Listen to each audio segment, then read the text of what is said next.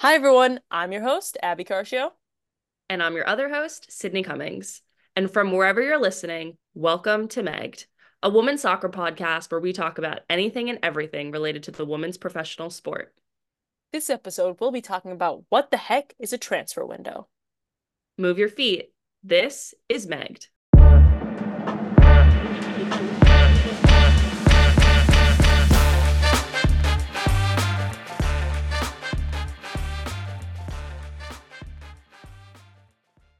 Hello, everyone, and welcome to this week's episode of Megged. We were not here last week because Abby, drumroll, had a massive week last week. Abby, tell us about your coaching course.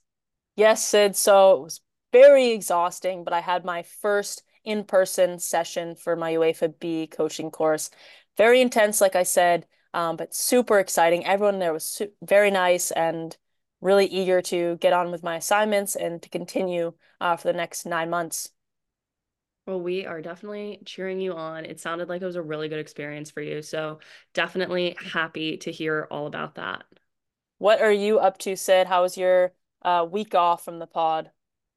Yeah, I mean, my coach was actually away, ironically enough, doing her pro license. So I guess it's just the time of licenses and coaching.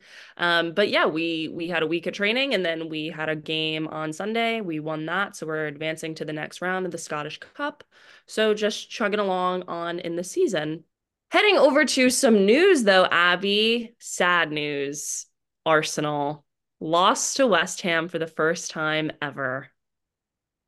Oh my gosh, Sydney, I was watching this match and was just so frustrated. I mean, it was exciting because Leah Williamson back is back with her first start uh, since her ACL injury, so it was a big match. Um, West Ham's at the sitting at the bottom of the table right now, Arsenal at the top, um, in the top three. So you would think it's a pretty feasible game to get three points out of, but it, it's like Jonas Eidevall for Arsenal just has all the riches but can't put it together in the right way. So quite frustrating, but we're not out of the title race. I still have hope. But it's also great to see that a bottom of the table team like West Ham is competing with the top of the table. It's showing that the gap is is definitely closing. So on the one hand, it's positive for the women's game, but as an Arsenal fan, quite frustrating.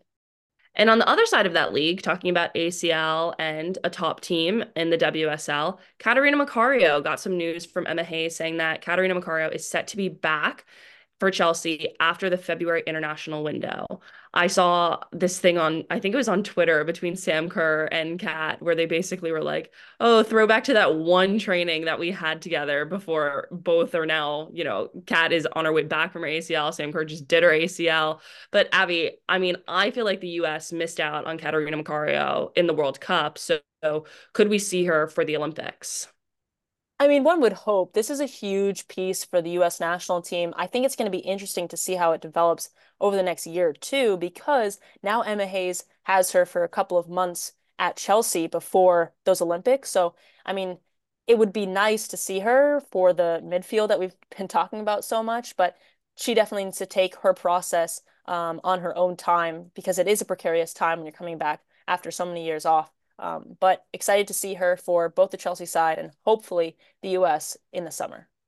Yeah, definitely looking forward to seeing her. And heading over to the US, actually, the Red Stars just announced their general manager. So it's good to see that the NWSL is solidifying those hires. It'll be really interesting to see what that league is looking like. They're in preseason right now. So definitely going to dive into that um, as the league kind of kicks off. And our last bit of news is basically just the amount of transfers that have been happening in this past window. Um, if you have been keeping up with them on our Instagram, definitely. Uh, keep an eye out if you haven't. But Abby, I mean, transfers, transfers, transfers. Don't you think it's the time we tell the people what is a transfer window?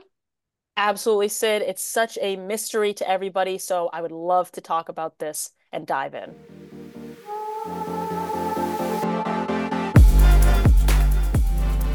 Okay, Abs, let's just start with the basics. What is a transfer window? Sure. In its simplest form, the transfer window is a time period where a football club can actually sign a player who was formally contracted.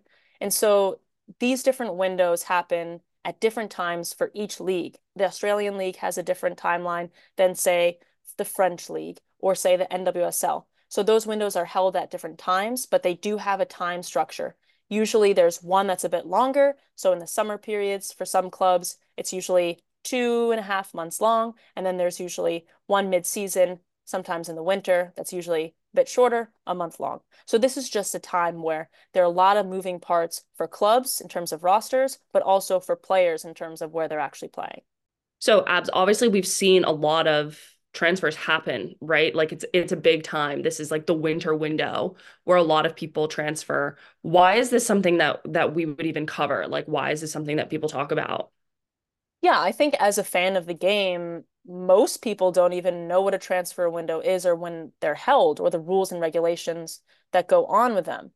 But even as a player, someone who's taken part in many transfer windows, I still don't know all of these different ins and outs. And I think there's a real lack of information um, for everybody in the women's game on how things operate and why it's so important for the player and for the coaches.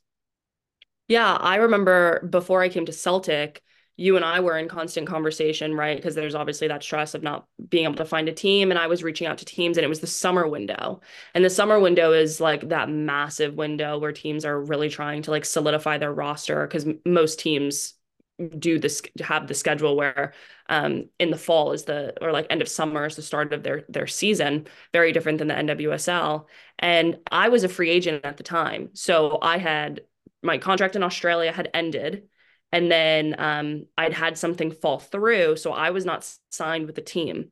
So I do think it's important to note that like even though I wasn't signed with a team two things. One the window is still when most teams operate but two, because I'm not signed with the team, I technically don't have to operate in the window. So when I actually signed for Celtic, it was outside of the transfer window because I was a free agent. So it's even just things like that which make it really confusing. And I remember having that conversation with Celtic initially, and they were like, Are you sure? Because the window's about to close. So if you're not a free agent and this window closes, we cannot sign you. That's a great example of a certain nuance that you know, the layperson is definitely not going to know. And as players, we're only really getting that information from either our teammates who have been through the issue, from the the clubs if they're willing to reveal that, or our agents. But I would say the large majority of information is is pretty withheld um, from women's players in in particular. But as the game is growing, I think we're seeing more of these high profile transfers, and I hope with that comes a lot more information for for everyone involved. Yeah, and I just want to give a quick shout out to to a group that you and I both follow, the Players Network. I have used their transfer guide so many times on Instagram either to give to people or to look at myself just to see when those windows are. So I gen I like genuinely feel like as a female footballer, the way you get your information is just allies, like literally other people that have gone through it and understand the confusion. Like the transfer window can be a really difficult time to navigate and I feel like as a fan, it's a really exciting time because it's when you see you see transfers like you see people leaving clubs you see big money values like you see people jumping across countries and I, I, know that can be really cool but i think especially for for players of our caliber right where i'm not going to chelsea it can be a really really scary and daunting process. But abby what are some of the benefits you think of of it right? Like we're talking about a lack of transparency but let's let's focus on the positives first. Like what do you think the benefits of the transfer window are yeah, I think it's a great period for players that are unhappy with their current playing situation to find a situation where they're or an environment where they're very comfortable in and can get the best out of their football. So in some situations um, where you're not getting the minutes that you need, a transfer window is a great opportunity to seamlessly transition to another team. So I think on the player side of things, there's a huge, huge benefit for mobility. Yeah, mobility purposes. Yeah, and I definitely feel like it's weird like you, you think of your contract as like a season and such but a lot of times for people if you're not in the best situation it's kind of like you're just waiting to get to that transfer window because even if your contract is is beyond that transfer window that's kind of your way out. But you know for every positive i do feel like sometimes there's a negative. There can be really tricky logistics like just because team A wants you, it doesn't mean your current team is going to be willing to let you go. And like that's when that's where I think it can be really political, honestly, and it can be really difficult to deal with. Especially, there's this beautiful clause that if you're listening, Abby and I both know very well that you need to put in your contract. There's a transfer clause that a lot of people put in their contracts, which basically covers you if if you need to transfer that you can put in a, a, fee. You agree with your club that there's a certain fee that you agreed to be bought out for basically and it kind of is just like your your red button like it's your safety net in order to be able to release. But i know people that have not had a transfer clause in their contract and clubs have not wanted to let them go. So abs you're talking about this benefit but at the same time like what if that doesn't work for you? Like, do clubs have too much power? Like, should that just be a guarantee in everybody's contract? I think this ties into the economics of football and where the game's going because, yeah, of course, you have those situations where a club doesn't want to let let a top player go um, for whatever reason. It's in the best interest for the club to keep the player. But now that there's more money and cash injected into the game, those buyout clauses, which you mentioned are very essential and most contracts should have them now, are going to be really key in drawing big investors into the game. And I'll say this because let's look at someone like Keira Walsh. She transferred from Manchester City to Barcelona, two high profile teams. She has a buyout clause. She goes for over $400,000. That money's allocated to Manchester City from Barcelona huge lump sum. If I'm an investor and I see that kind of cash flowing, that's an indication that this is a sustainable marketplace for me to make some money.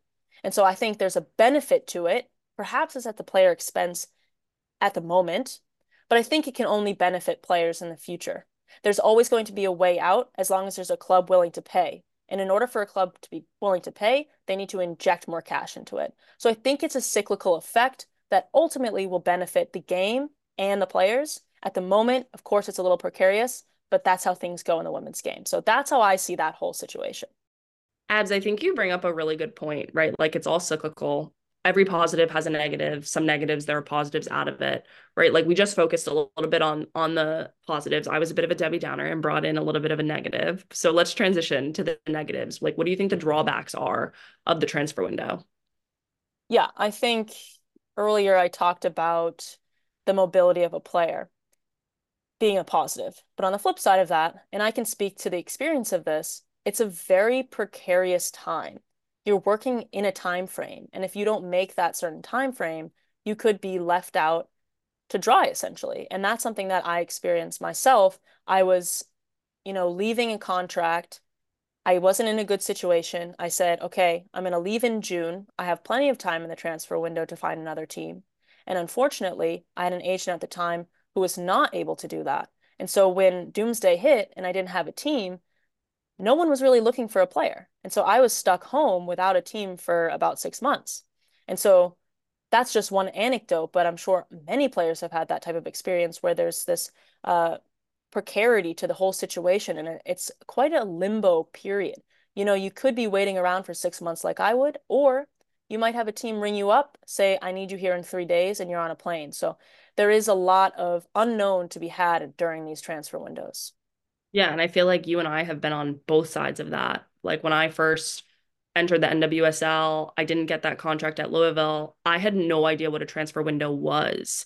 And like because everything is is flipped mostly between Europe and the US, when that preseason was ending in the US, it was the end of the European transfer window. And I didn't know if I was comfortable going to Europe. Uh, like, I didn't know where I would want to go in Europe, anything. And so that window's closing, and there's literally nothing I can do. And I have no idea what even the window was at that time. And same, I got stuck at home for six months before before I got, you know, like my break. And so it's just like difficult, I think, to be on the receiving end of that. And I think that's why I struggle so much with there being a lack of information, right? Like even even I feel like when you even start to even have conversations with clubs in that transfer window, you're in the dark so much, especially if you have an agent. And I don't mean that as a knock, but it's just like your agent takes care of so many things. I feel like I have annoyed my agent so many times where I'm like, anything, anything, anything, because it's just like every hour seems like, oh my God, it's going to close. It's not going to go through anything can happen. And I feel like again, for players like us, we have so much riding on it, whereas they can be like, all right, that one didn't work out, on to the next. And so I definitely think like having more transparency and just more information about how long the window is, right? Like you even just said June. I doubt many people even know when you're saying, and then I got stuck at home when the cutoff was for for when you're talking about. So I think just like having more information about like when the windows are, what those talks look like, what happens after, right? Like after you agree, say you agree with a club, an offer comes through, whatever. If you're with a current club, there's a process through FIFA. Like they have to get all of your information transferred over from the clubs, from the countries, from the leagues, and that can take a little bit. So like I actually don't even know this. Maybe you know this, Abby. When when you have that agreement, right? Signed, you're ready to sign with a club, they want to push things through with FIFA does all of that have to take place before the deadline, or is it just your signature that has to take place before the deadline? I think it depends on what type of league you're in, uh, how closely they abide by the rules. But I, I will say, when I was signing for the French team in Saint Etienne, um, Doomsday was the 31st, and I needed to get all my paperwork in, and I needed something called a TMS transfer document that I didn't have. You need to get a signature from your previous club um, talking mm-hmm. about your economic rights. And so I I was working, my previous club was Iceland. So I was working with three different time zones on the phone, trying to get this old club to give me the signature, trying to fax it over to my new club, all in this time window.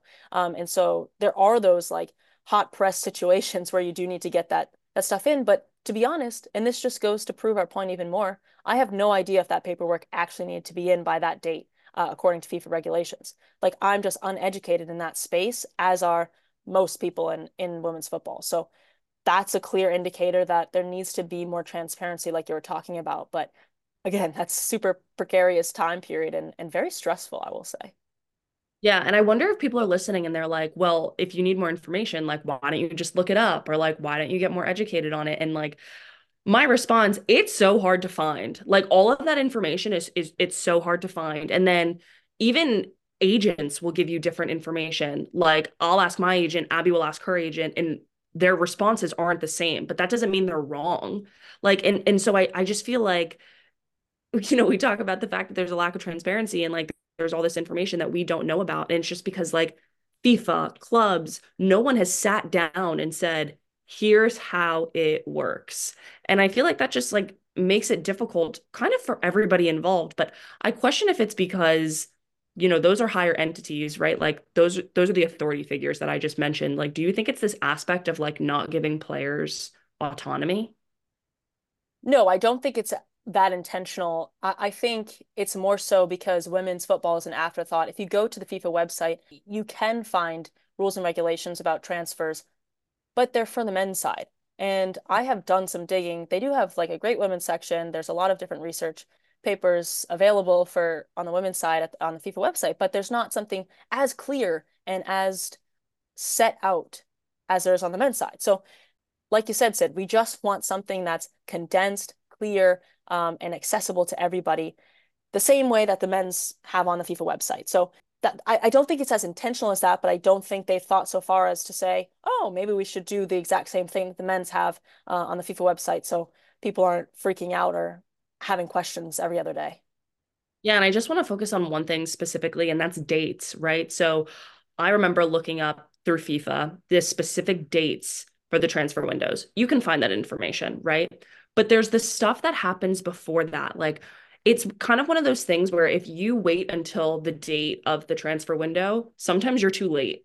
And a lot of times clubs are having conversations before that transfer window because you need to prepare for the transfer window, right? So, for example, the summer window, right? So, we're normally talking about end of May ish, right? Until end of August ish, right? Like we're literally talking about June, July, August as that that time frame a lot of teams are preparing in March for what they're going to do in that frame because you have to think who's staying on my team, who do I need to resign, who do, who's leaving, what spots do I have to fill. So you have all these questions that you need to start answering before your season ends, before you can even start looking externally because of all those reasons that you're talking about, right? Like if you're about to lose your highest paid player because they're not going to resign, you're freeing up a bunch of money. So maybe, oh, I can bring in three players for the price of one. So it's like all these logistical things that clubs need to sort out. But as a player, you're thinking, okay, well, this is when the window opens. I'll contact teams.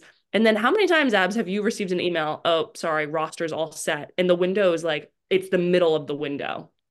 Yeah, Sid, I've messaged clubs as soon as the transfer window started, and they said their squad was already filled up. So I definitely am a victim of that state of things. You know what it kind of reminds me of? It's kind of like college recruiting on steroids like when you're trying to like reach out to college coaches and and get them to come to your tournaments and see you and they're like oh i already filled my roster spot for your class for a center back and you like just missed the curve. But it's like when was i supposed to email you? Like i, I emailed you right when the ncaa rule window opened like so i guess it's kind of similar to that. Like if you have any background in ncaa rules you know, and they've changed obviously since Abs and I have been in college, but like there's a window when you can start contacting coaches transfer window is is along the same lines. Like there's a window when you can sign players. So at its most basic form, it's just like that. Right. And I think as we're talking about negatives, said I want to mention something regarding the teams. I was actually reading a book by Arsenal's legendary coach Arsene Wenger, and he was talking about how debilitating a transfer window can be for a club, be or a coach in general, because you might have a situation in a transfer window in mid-season where five of your players want to leave. And that can really affect the quality of play. You also might have one big star come in. I know when Sam Kerr came into Chelsea, they they had a documentary going and they were talking about how it disrupted the flow a little bit. Um, so having players in and out this revolving door throughout these transfer windows can be also not only precarious for the player, but also precarious for the coach and the club in general. Yeah, abs. And you and I have navigated transfer windows, and it's scary. The best thing that you can do is turn to your peers and look for resources. So I'm going to shout them out again on Instagram at the Players Network underscore. They have been a great resource for the two of us. Abby turned me on to them. It's women who have literally just been in this position and just wanted to create a network for players to feel like you're not alone. And they're a great resource like I said, I have used their their information about when the window is so many times. So thank you all for that. But definitely just want to give them a quick shout out and just say, like, in order for the game to grow, we also need to help each other. I think that's a, a key part of it as well. So that's what the heck the transfer window is. We did our best to explain it, probably missed so much, and there's probably so much more we can talk about, but hope that answers some questions you all might have.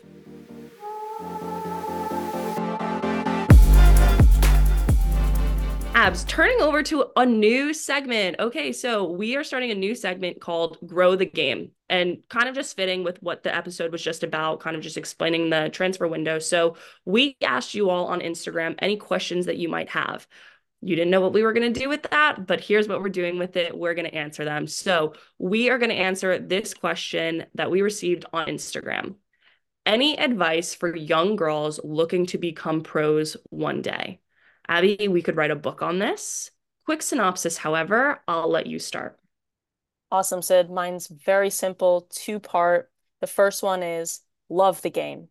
There are a lot of peaks and troughs throughout your entire career, a lot of really low lows. And without that genuine love for the game that you probably had as a five year old kid, you're not going to make it to the end. And Sid and I can speak from a professional standpoint, especially when it becomes a business the love for the game should be your anchor point through everything. So that's my first bit. And um, the second bit is demand excellence and don't be afraid to demand excellence in every stage of your career. If you see something that doesn't sit right with you or you feel like you're not being treated in the right way, especially in the women's game, don't be afraid to say something. That's what we need to push the game forward. And so, especially as you get later into the later stages of your career, professional game, um, if something's not to your standards, push the button and definitely push for um, excellence. So those are my two pieces of advice. Uh, they're very generic, but um, I think they're really important to carry with you throughout your career. I also have two pieces of advice. I would also say they're probably generic, but again, just think it's really important.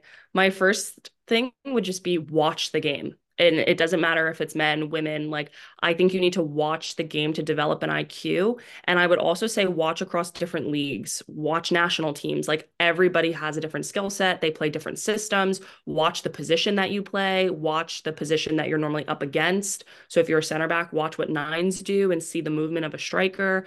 I think that IQ goes a really long way. Um, and people don't watch the game enough. So if that can give you an upper hand in understanding systems, I think that you'll find that that that's really good. I feel like our freshman, my freshman year at Brown, Abby's sophomore year, one of the reasons why I ended up in the starting lineup, yeah, I got some luck with some injuries and, and whatever, but I think part of it too was my coach knew Kia. Shout out to Kia. Listen to our last episode if if you haven't already um, she knew that there were things I already knew and that she didn't have to teach me. And when you have such a short window of time in preseason, that's pretty valuable. So that would be my first piece of advice. My second piece of advice would be find your X factor. Abby and I have talked about this a lot. Like, there needs to be something that differentiates you from everybody else. And if you can find what that is early on and hone it and get really good at it, I think that that is something so profound and it can be something like communication. That was probably mine going into college. Leadership it can be using your weak foot. Like it can literally be anything um, but i think you just have to find what it is and then use that to market yourself forever for the rest of your career. Like don't lose it. Like always hold on to that thing. Become a professional in that thing in order to become a pro later on. So that is our grow the game segment Hope that that answered your question. And if you guys want to submit any, just send us a DM and just say, this is for Grow the Game. Please answer this question, and we'll be more than happy to add it to the queue. Abby, turning it over to you for games to watch. All right, Sid. Everything's going down on February 11th, the Sunday. First matchup, we go over to Spain. We have Atletico Madrid facing Madrid CFF. It's going to be a huge derby. I'm excited for that one, especially because the Spanish league is growing so much. The other one, near and dear to my heart, my old stomping ground in France, major matchup at the top of the table, Lyon versus PSG. That's also on the Sunday, February 11th. That's the one that I'm definitely going to have my eyes on. Excellent football to watch. And as always, if you have any questions, comments, or concerns, feel free to email us at megpodcast at gmail.com or hit us up on Instagram at megpodcast or our new Twitter at Meg Podcast. We hope everyone enjoyed this episode. Please rate us and leave reviews on Spotify or Apple Podcasts. Join us next week as we tackle new topics, fight over our different perspectives, and as always, our hot takes. See you next week on Megged.